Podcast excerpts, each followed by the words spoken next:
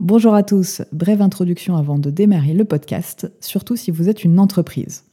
Si vous souhaitez mettre en place des actions de sécurité mais que vous ne savez pas lesquelles, identifier votre dette sécurité mais vous ne savez pas comment, ou tout simplement initier une démarche de gouvernance de la sécurité mais sans budget, découvrez la toolbox sécurité de B4 Security. Vous y trouverez des actions simples et concrètes sur les mesures de sécurité à mettre en place et le tout gratuitement.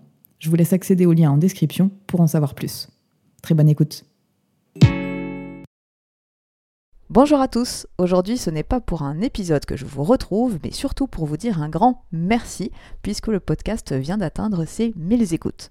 Alors je suis toujours Aurélie Barbier, je suis toujours entrepreneur et experte en cybersécurité, et j'ai démarré le podcast La Minute Cybersécurité il y a de ça trois mois maintenant, avec un épisode par semaine.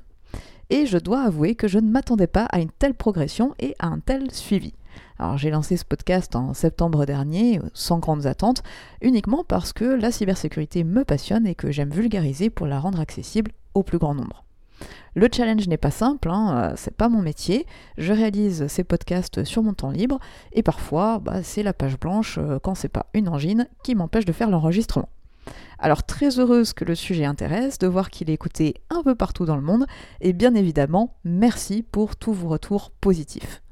Et si vous vous demandez l'épisode le plus écouté, eh bien c'est le numéro 10 où je vous explique euh, comment j'ai été hacké, euh, en perdre l'accès à ma messagerie et bien évidemment les conseils pour que vous ne tombiez pas dans le même piège que moi. Vous retrouverez le lien dans la description.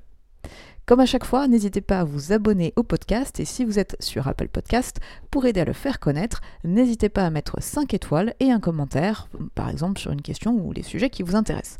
Encore merci, mille merci et à très vite.